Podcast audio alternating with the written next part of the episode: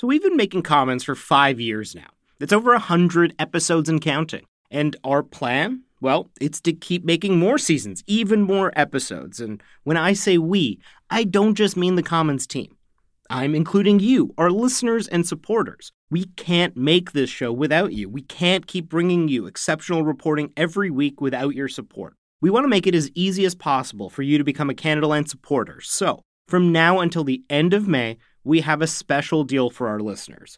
Sign up now for just $2 a month for the next 6 months. You'll get access to all the episodes of Commons 1 week early and ad-free, as well as exclusive bonus content from all of our shows. There's discounts on merch, tickets to our live events, and so much more.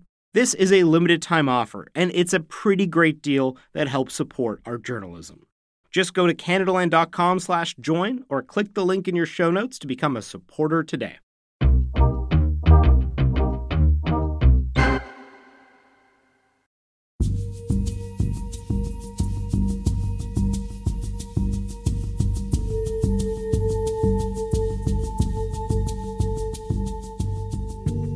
Ten years ago, the face and the actions of this man, Eddie Haymore, were on the TV screens and the newspaper headlines throughout the world, because he was then doing what appeared to be the unforgivable thing.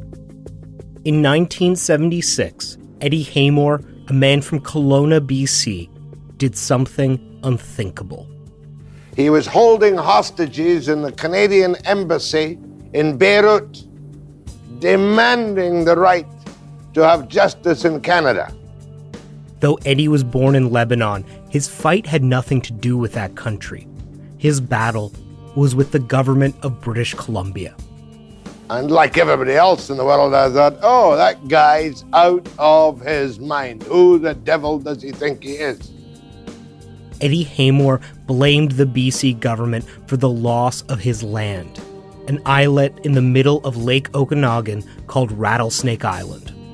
To some, it's known as Rattlesnake Island. To others, it's Ogopogo Island, after the lake's legendary monster. But for one of the valley's residents, Eddie Haymore, it will always be Eddie's Island. Eddie had just been released from a psychiatric hospital. All experts agree that Haymore was suffering paranoia and that he had delusions. They concluded he believed he was being persecuted by government officials. And while he was there, he came up with a plan to get his island back. Go to Lebanon, find some guns, find some men, and storm the Canadian embassy.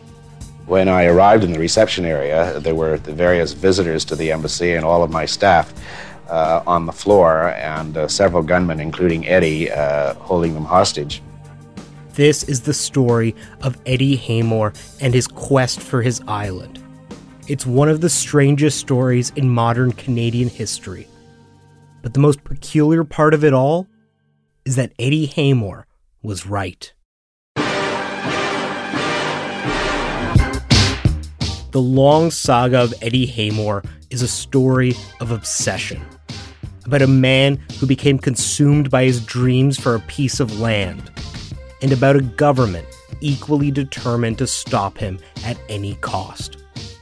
Eddie Haymore has been called a lot of things in his life: immigrant success story, kidnapper, terrorist, folk hero. He was all of these things, and so much more.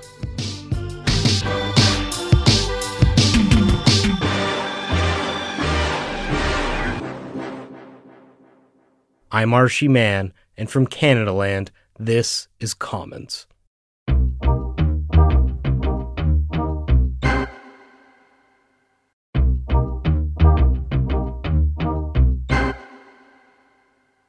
Going to Lebanon and holding up a Canadian embassy, holding people hostage, that is not a rational thing to do. What is it? What can you do? If someone took your pride, your children, your earning, your soul, your body, store it away for 20 months, and for no absolute reason. I got a random phone call in my early 20s, and I just answered the phone, and this guy said, "Hello, my name's Eddie Haymore, and in 1976, I took 34 people hostage at the Canadian Embassy in Lebanon." And I said, "Hello, it's a pleasure to meet you, sir." That's Omar Mouallem. I'm the author of Praying to the West, How Muslims Shaped the Americas. I'm also a documentary filmmaker and journalist in Edmonton, mostly telling stories about Middle Eastern and Muslim issues, which is how I got to know Eddie. I profiled him for 18 Bridges magazine in 2013, but I've known him since 2006.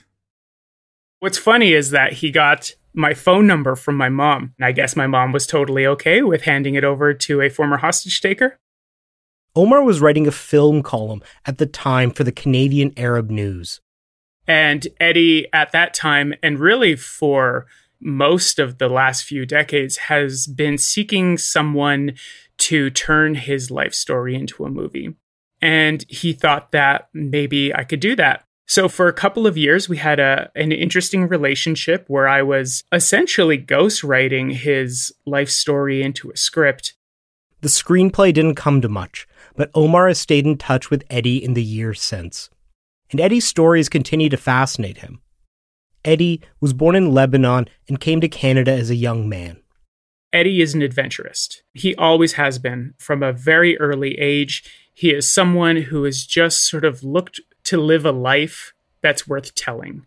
And I think that when he had the opportunity to come to Canada, he took it because, why not? It was interesting.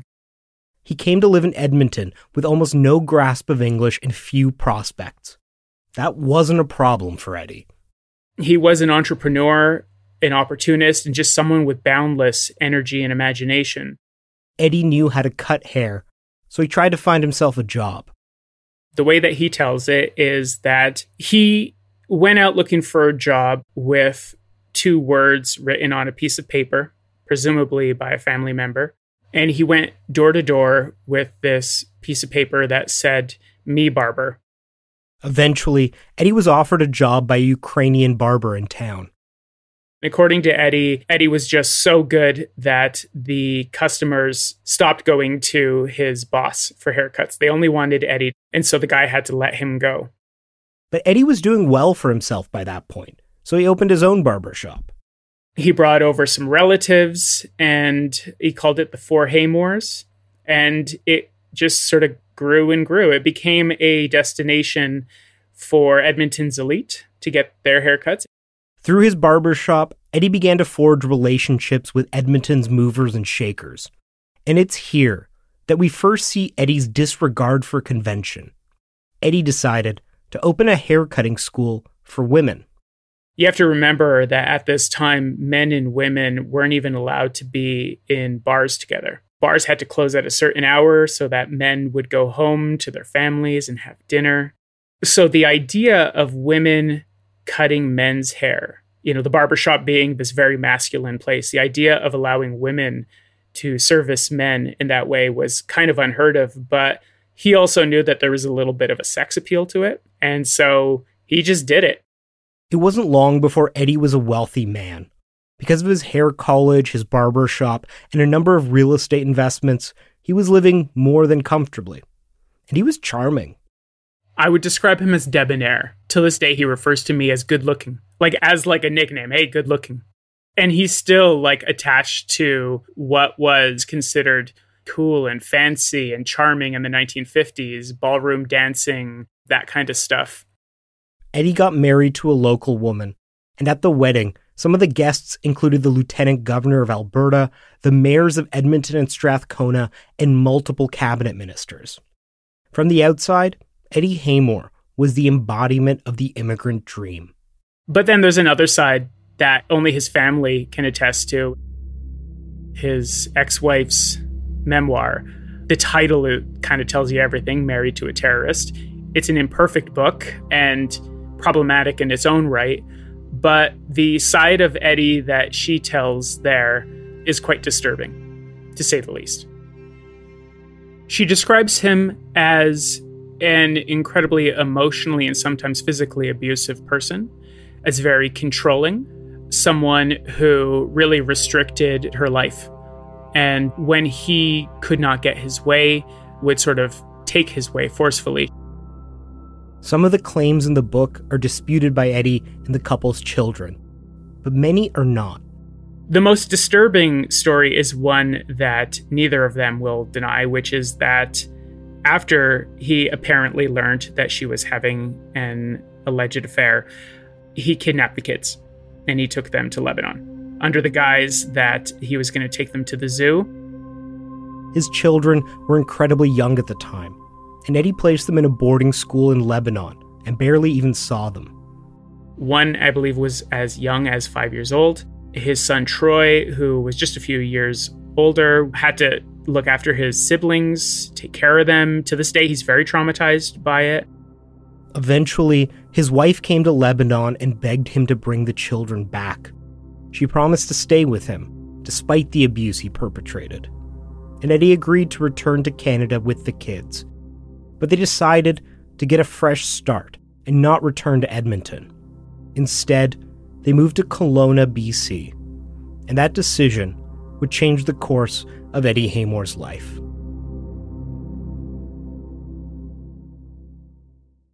Eddie Haymore came to the Okanagan in 1970 and fell in love with the rugged hills and clear blue waters that reminded him of Lebanon. Here he found Rattlesnake Island, 5 acres of rock and scrub, but to Eddie, the site of his dream.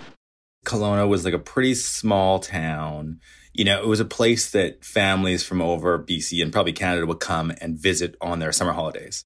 I'm Greg Crompton. I'm a filmmaker and I am the writer-director of Eddie's Kingdom.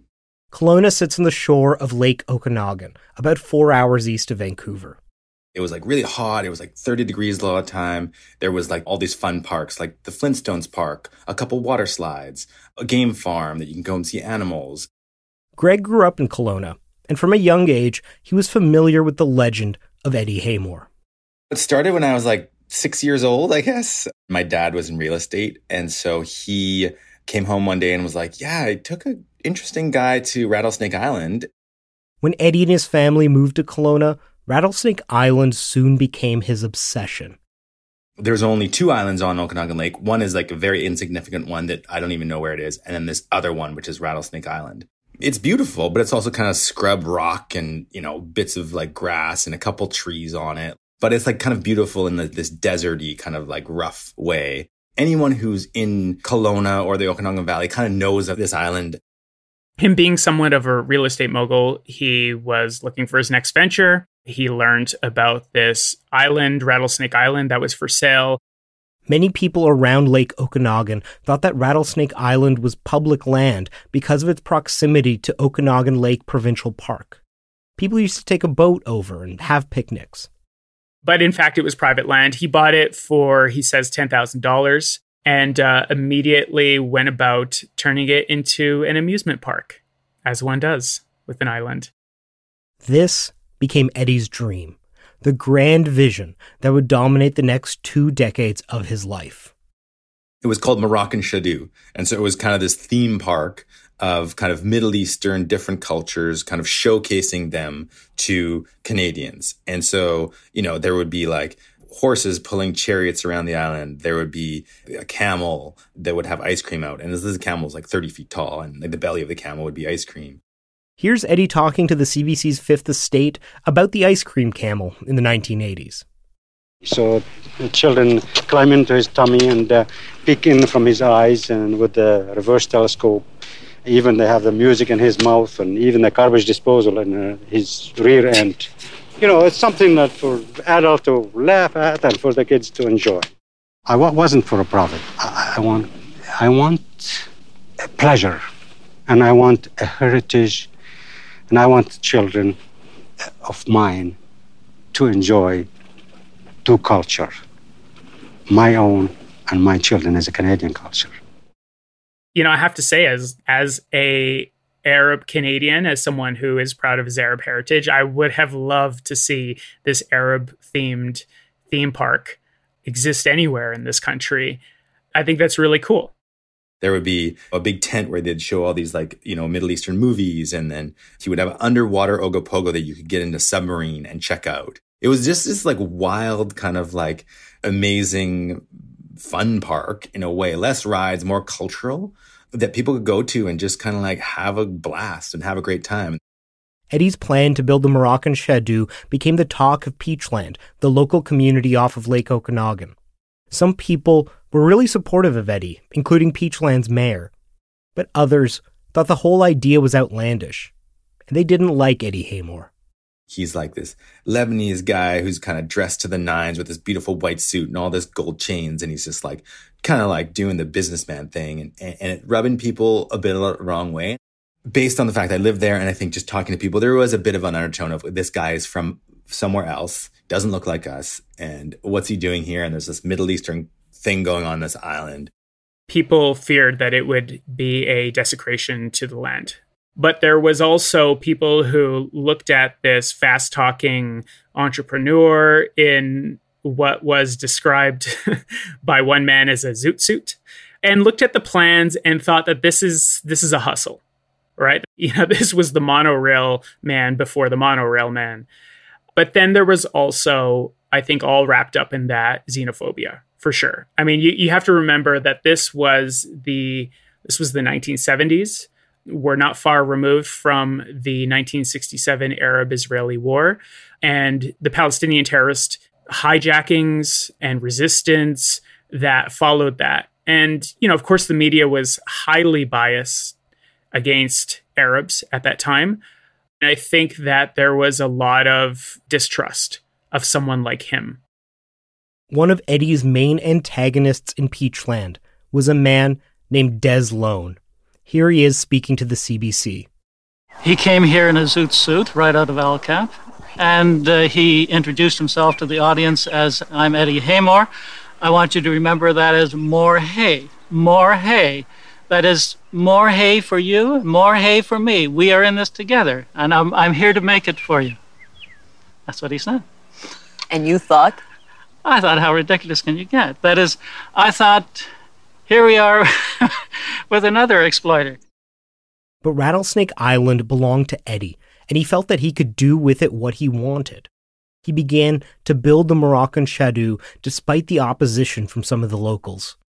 Now, you may have in your mind the image of a large construction crew putting together this 30-foot camel and these concrete pyramids and a mini golf course and a big stone pit and cutting down trees and all that stuff. It was really just this one sort of carpenter, odd job man named Peter. I think people called him Peter Rabbit. Eddie gave him a place to stay and a decent wage, though it wasn't exactly a professional operation. But Eddie soon began to hit roadblocks. Serious ones. He couldn't get permits for sewage facilities on the island. He couldn't get building permits. Health inspectors came down upon him. Essentially, they tried to thwart him with red tape. And when they failed to find the appropriate measures within the provincial or local bylaws, they created new red tape and tried to force it through as quickly as possible in order to stop him. Worst of all, the island was rezoned so that basically nothing could be built upon it. So when he first meets opposition, he does what he does, which is try to sort of disarm people with his charm and try to convince people that this is going to be a boon to everyone in the community. But when that fails, and as his money starts to dwindle, that's when he starts to take a serious and very different course. It was around this time that Eddie Haymore becomes convinced that the BC government is conspiring against him. At the time, the Premier of British Columbia was a man named W.A.C. Bennett, though a lot of people called him W.A.C. Bennett. He's still the longest-serving Premier in the province's history and the founder of a dynasty of BC politicians.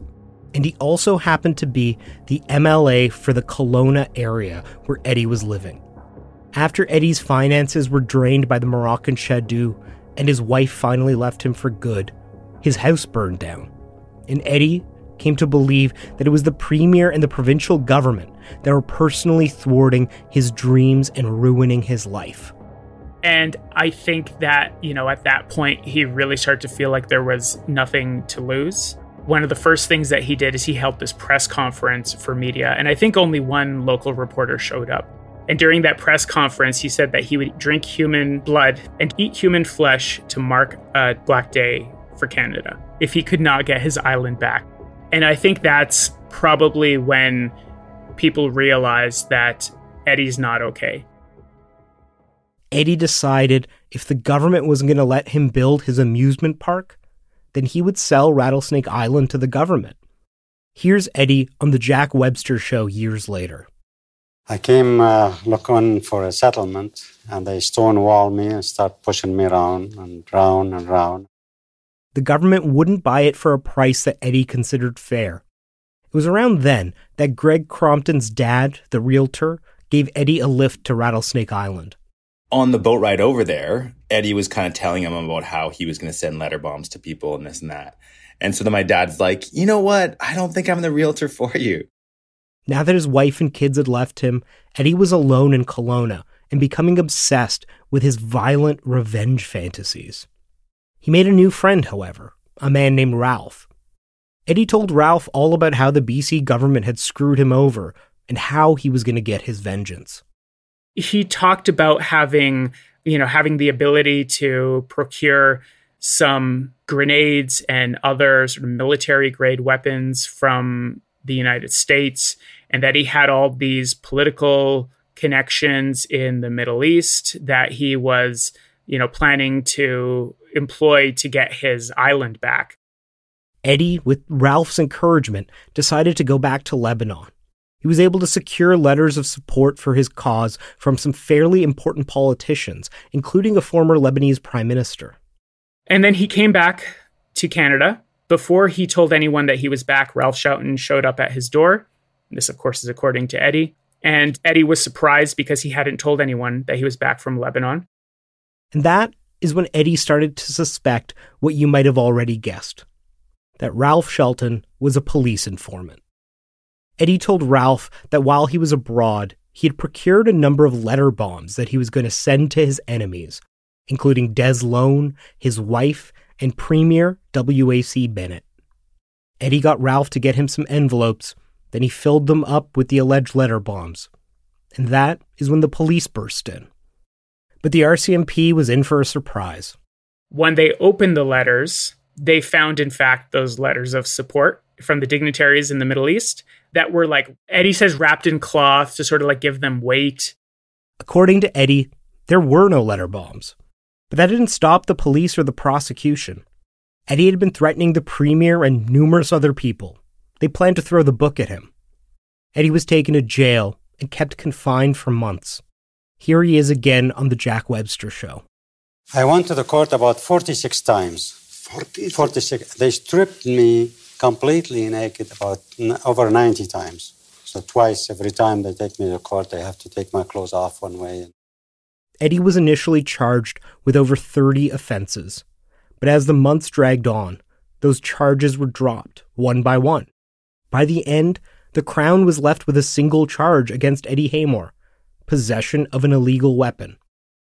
That weapon was brass knuckles, child-sized brass knuckles, which he had brought back from Lebanon as a gift for his son. And I know that sounds crazy, but I lived in Lebanon for a little bit as a child, and that is totally the kind of toy that a child might have. So I completely believe that. The many months in jail had broken down Eddie. He was ready to be done with it all. While he was on trial, he sold Rattlesnake Island to the government for far less than he wanted. And he was prepared to plead guilty to that single charge. And because he didn't have a prior criminal record, he would have likely gotten off with a fine. But the prosecutors pulled something completely unprecedented. They refused to accept Eddie's guilty plea. They told the court that they believed that Eddie Haymore was innocent of the single charge against him for reason of insanity. I've never found another example where this was the case. Usually it's the defendant who makes the claim that they are not guilty for reasons of insanity. And it's the prosecutors who prove that, in fact, they are guilty. If they had allowed Eddie to plead guilty, there's almost no chance he would have served any more time in jail. But by stating he was insane, they could lock him up for as long as they pleased. Here's Eddie's lawyer, Sidney Simons, speaking to the CBC years later. The trial was decided upon the basis of what would best suit the immediate needs of the community, not the legality or illegality or sanity or insanity of Eddie Haymore or his acts. But that seemed to be the avenue, I think, that gave the greatest hold on him, with the possibility that he might be detained there for a long, long time. The judge ruled that Eddie Haymore was indeed criminally insane, and soon he was shipped off to the notorious Riverview Psychiatric Hospital.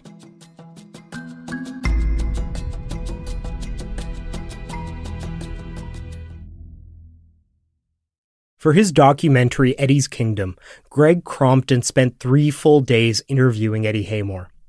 And he says that it was when Eddie spoke about being sent to Riverview that he seemed the most vulnerable.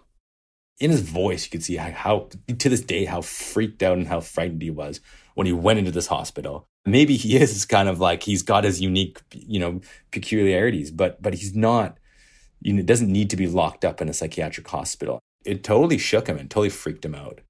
Riverview was a place where some of British Columbia's most infamous killers ended up. And all of the doctors and the psychiatrists were convinced that Eddie was a paranoid schizophrenic. They thought he was experiencing delusions that the government was after him.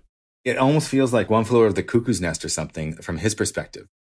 Eddie was institutionalized for 11 months. And that's where he started to plot his revenge. During Arts and Crafts, Eddie created a sophisticated diorama of an urban development. To everyone there, it seemed consistent with his kooky personality. There he goes again, creating something else, creating another, development that will never get its way off the ground. And in fact, he was being very clever. From the window of the psychiatric hospital, Eddie had noticed that there was a steel company down the road, and when Eddie was finally freed from Riverview, he paid the place a visit.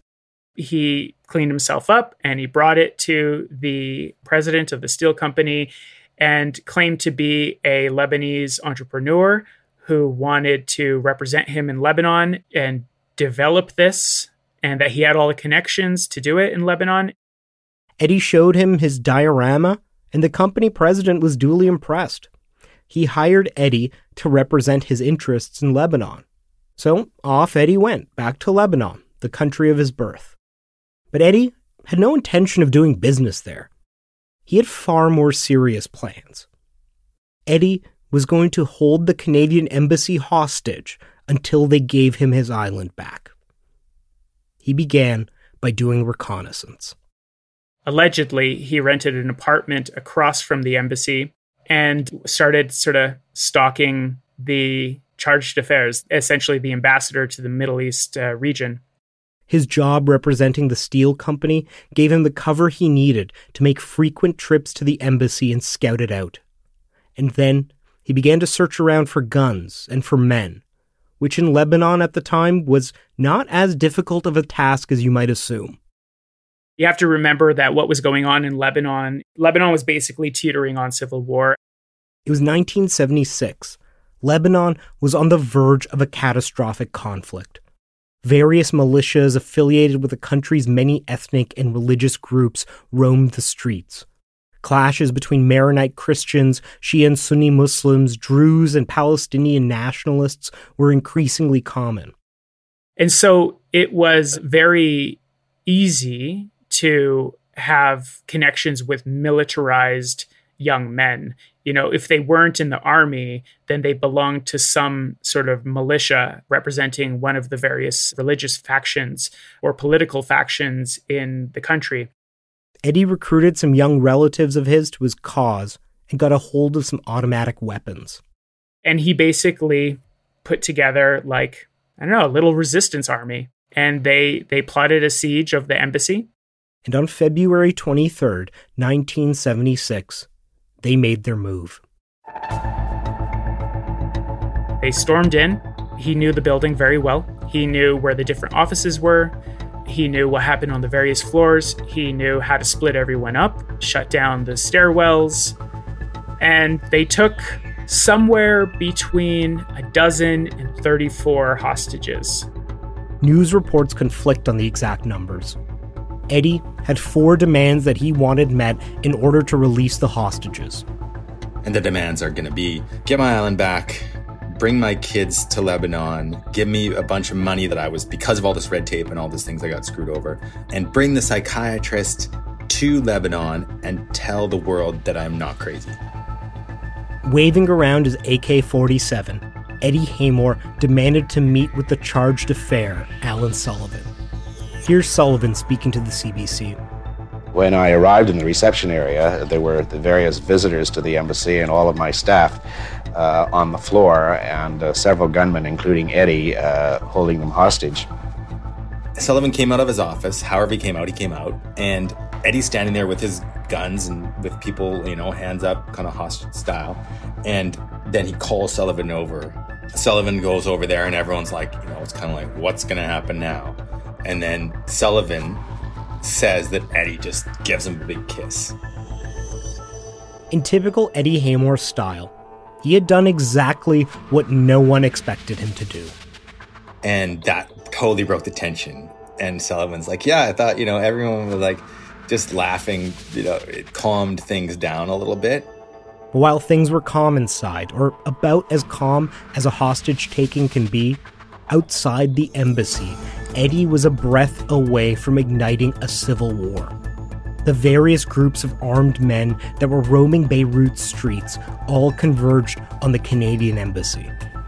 So you had all these different militias jockeying for control of the situation, you know, largely just to show that they were the ones that should be in charge, right? That they are the ones who can protect Lebanon. And that included, apparently, Yasser Arafat, who was the leader of the PLO and was operating out of Lebanon. And as they brought their tanks and their guns and surrounded the embassy and were sort of jockeying for control, people started to fear that this was going to be the linchpin for the civil war that at that point everyone realized was inevitable. It was chaos. I kept receiving telephone calls from a Syrian colonel who was trying somehow to keep peace between these rival factions, telling me to wind this thing up as quickly as possible because otherwise the Lebanese war was going to break out around the Canadian embassy. At one point, Yasser Arafat, the head of the Palestinian Liberation Organization, allegedly offered to send in his militants to deal with Eddie, though luckily that never happened. As Lebanon was on the brink of exploding around them, Eddie Haymore and Alan Sullivan negotiated. And finally, they got a deal. After 9 hours, the final agreement was that the Canadian government will do everything in their power to help Eddie. That's all. He didn't get his island back. He didn't get his kids. He didn't get all the things that he, like, stormed an embassy with AK-47s and put his life on the line. Because, like, I don't know, I'd imagine you might think you might die in that scenario. And he just came out with a letter saying, we'll help you. Eddie's demands weren't met. But Omar says that Eddie still got exactly what he wanted. This is going to sound strange, but Eddie's a showman. And so his goal was to put on a little bit of a show, to get attention, but to do something that was so dramatic and extreme that all the cameras would point to him. You have to remember that during his whole struggle in British Columbia with the island, it wasn't really ever national news. He wanted to get their attention and get the federal government to force the provincial government to give him his island back. Eddie and his men stood down. But one of the strangest parts of this whole story is that Eddie Haymore faced almost no consequences for his actions. Eddie is extremely proud of this. This is his magnum opus. It's how he introduced himself to me. in a way, it is a incredible, albeit deranged achievement. I mean, who takes a government building and government employees hostage and gets away with it, just gets to live their life, doesn't serve a day in jail? Eddie only received a small fine from a Lebanese court. And because his crimes took place in Lebanon, he was allowed back into Canada without facing any charges. One of the things that he likes to say is that he brought the Canadian government to its knees. Eddie's siege was over, but his fight against the government of British Columbia continued unabated. He came back to the Okanagan Valley, and he actually moved right into Peachland, and he was kind of celebrated as a little bit of a folk hero by some people. Eddie saved up enough money to hire a lawyer and take the government to court to try to get Rattlesnake Island back. Remember, he had sold it to British Columbia at the same time that they were placing him in a mental institution. You say this guy is insane, but then you buy the island off him and you get him to sign a contract. So it's got to be one or the other. It's either the contract's void or he was not insane. And as he sued the BC government, his lawyers and journalists from the CBC's Fifth Estate discovered something sinister. During the 1970s, when Eddie was trying to build his Moroccan theme park on Rattlesnake Island, he couldn't get any permits. The island was rezoned, and Eddie came to believe that the entirety of the British Columbian government, including the premier, W.A.C. Bennett, were all conspiring against him. Everyone called him paranoid. His claims got him sent to an asylum. But Eddie Haymore was right. The government, going all the way up to the premier's office, had been illegally conspiring against Eddie the whole time.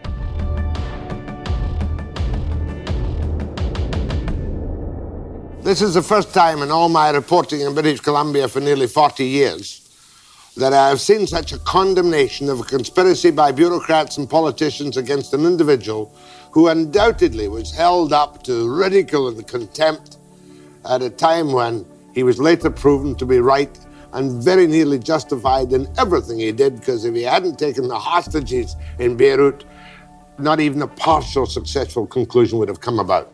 It's quite unbelievable the things they did to him. Lost his family, lost his sanity, lost his liberty for 21 months, lost his reputation, lost his business, lost his home, and of course he lost the island. Eddie's primary antagonist in Peachland, Des Lone, was Premier W.A.C. Bennett's brother-in-law.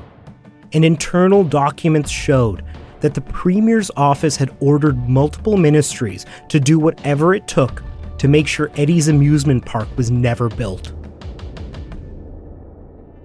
Eddie, for years, had been saying that the government was conspiring against him, that it was not him just, bending the rules, that in fact he was going by the rules, but they were taking illegal measures to thwart him. And it was so easy to dismiss him as this, flamboyant, larger-than-life personality who maybe had a little bit of a shaky grip on reality. It was easy to dismiss that guy as delusional. Well, it turns out that paranoid delusion was 100% true. Eddie won the lawsuit, but he still didn't get his island back. Instead, the courts ordered the BC government to pay him about $500,000 in total compensation. He used the money to build Castle Haymore, a giant Middle Eastern-themed bed and breakfast across the lake from Rattlesnake Island. So it's like this B&B with this flight of stairs off the highway that goes up, and then there's all these kind of arches that you kind of walk through. And then, you get into the main restaurant area, and there's tons of tables, maybe seats 40, 50 people. And then you have all these little rooms. And then there's Eddie, over all of this, delivering his stories to these people who are there for dinner or for staying the night.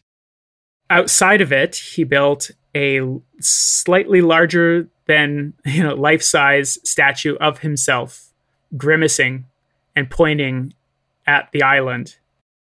It wasn't just a bed and breakfast. it was kind of a museum to himself and to his story. Eddie went on to write a book about himself. He called it From Nuthouse to Castle. Today, Castle Haymore still stands, but Eddie doesn't own it any longer. It's now owned by the municipality of Peachland. And when Omar Mouallem went to stay there, his roommates were outpatients from the local psychiatric hospital. And it was like the title of his book, From Nuthouse to Castle, had been reversed and realized. And it just added another strange layer to this whole story where you think something is completely made up, that it is fictionalized for the sake of a great story, but then it just kind of turns out to be true. His statue isn't there any longer, and most of the remnants of Moroccan Shadu, including the pyramid, are gone. There's still remnants on the island of it, and there's a few like mini golf holes still that Eddie wanted to build. Like, he built a 9-hole course on it, and so, you know, you can go play a couple holes, which is awesome. It's kind of like dilapidated or kind of breaking down and crumbling apart, but it's still there. Today, Eddie Haymore lives in Edmonton. His relationships with most of his children are strained, and he's still obsessed. But with what depends on who you ask. In Greg's documentary, Eddie's Kingdom, Eddie continues to pressure the government to give back his island. He calls the premier's office and sends letters, but gets no responses. He has kind of just left his family, and he's just like, I'm obsessed with this 5-acre piece of rock, and it's beautiful and all, but it's what has got to him. He's kind of on his own now, and he's just like so captivated by the thing that got away from him. You kind of lost the focus of what's important in your life. And it's a little, in a way, sad. But he isn't sure to what extent Eddie was performing for the cameras. He is a consummate showman, after all. Omar says that in all the years he's known Eddie, he's never really spoken about wanting the island back. To me, I thought it was performative. It was good drama. He's a master storyteller. Eddie has a great sense of narrative. Omar says that Eddie has been consumed with another project the last few decades. When I knew him, and when I had a pretty consistent relationship with him, you know, we would maybe talk or meet every couple of months. His obsession was always getting the life rights of his story sold for a movie. That's what it was about.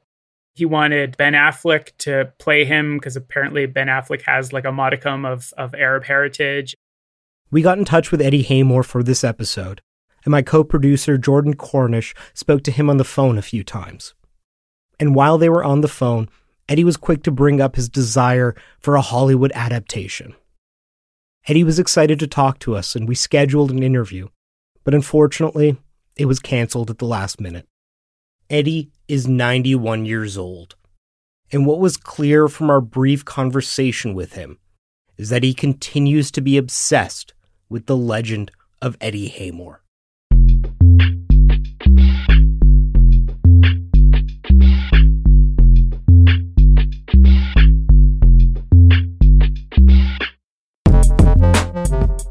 It's safe to say that there are few people like Eddie Haymore.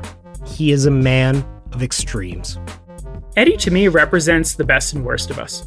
The best of us are people who are so driven and self-motivated.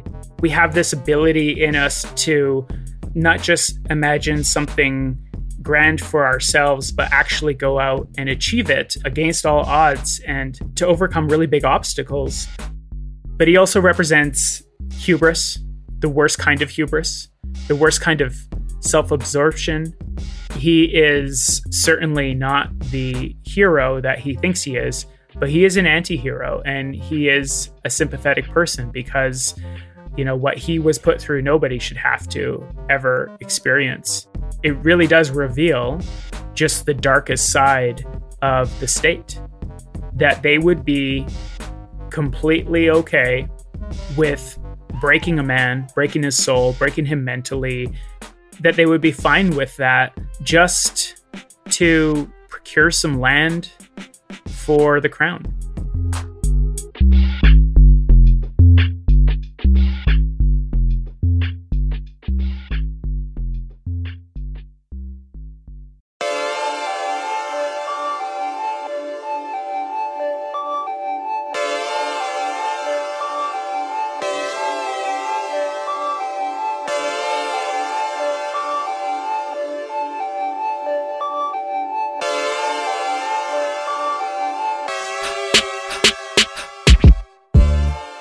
That's your episode of Commons. If you like this episode, please support us. Click on the link in your show notes or go to commonspodcast.com and leave us a rating and review in Apple Podcasts. This episode relied on work done by Omar Mouallem, Greg Crompton, the CBC's Fifth Estate, the late Jack Webster, and many, many others. If you want to know more about Eddie Haymore's story, go check out Greg's documentary, Eddie's Kingdom, and Omar's piece in 18 Bridges called The Kingdom of Haymore. We'll include links to both in our show notes. If you want to get in touch with us, you can tweet us at CommonsPod. You can also email me, Archie, at CanadaLand.com. This episode was produced by me and Jordan Cornish, with additional production by Damilola Oname. Our executive producer is Kevin Sexton, and our music is by Nathan Burley. If you like what we do, please help us make this show. Click on the link in your show notes or go to commonspodcast.com.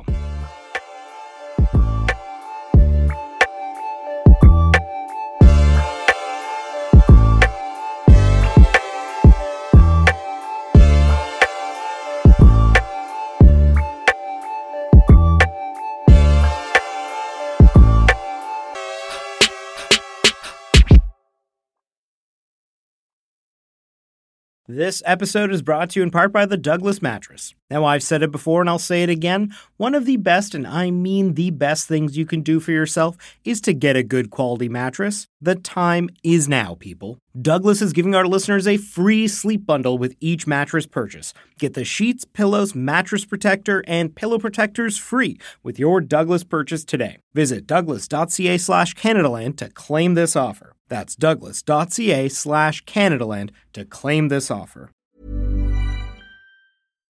When you make decisions for your company, you look for the no-brainers. And if you have a lot of mailing to do, Stamps.com is the ultimate no-brainer. It streamlines your processes to make your business more efficient, which makes you less busy. Mail checks, invoices, legal documents, and everything you need to keep your business running with Stamps.com. Seamlessly connect with every major marketplace and shopping cart. Schedule package pickups and see your cheapest and fastest shipping options from different carriers, with rates up to 89% off USPS and UPS rates. And with the Stamps.com mobile app, you can take care of mailing and shipping wherever you are. Make the same no-brainer decision as over 1 million other businesses with Stamps.com. Sign up with code PROGRAM for a 4-week trial, plus free postage and a free digital scale. No long-term commitments or contracts. That's Stamps.com. Code PROGRAM.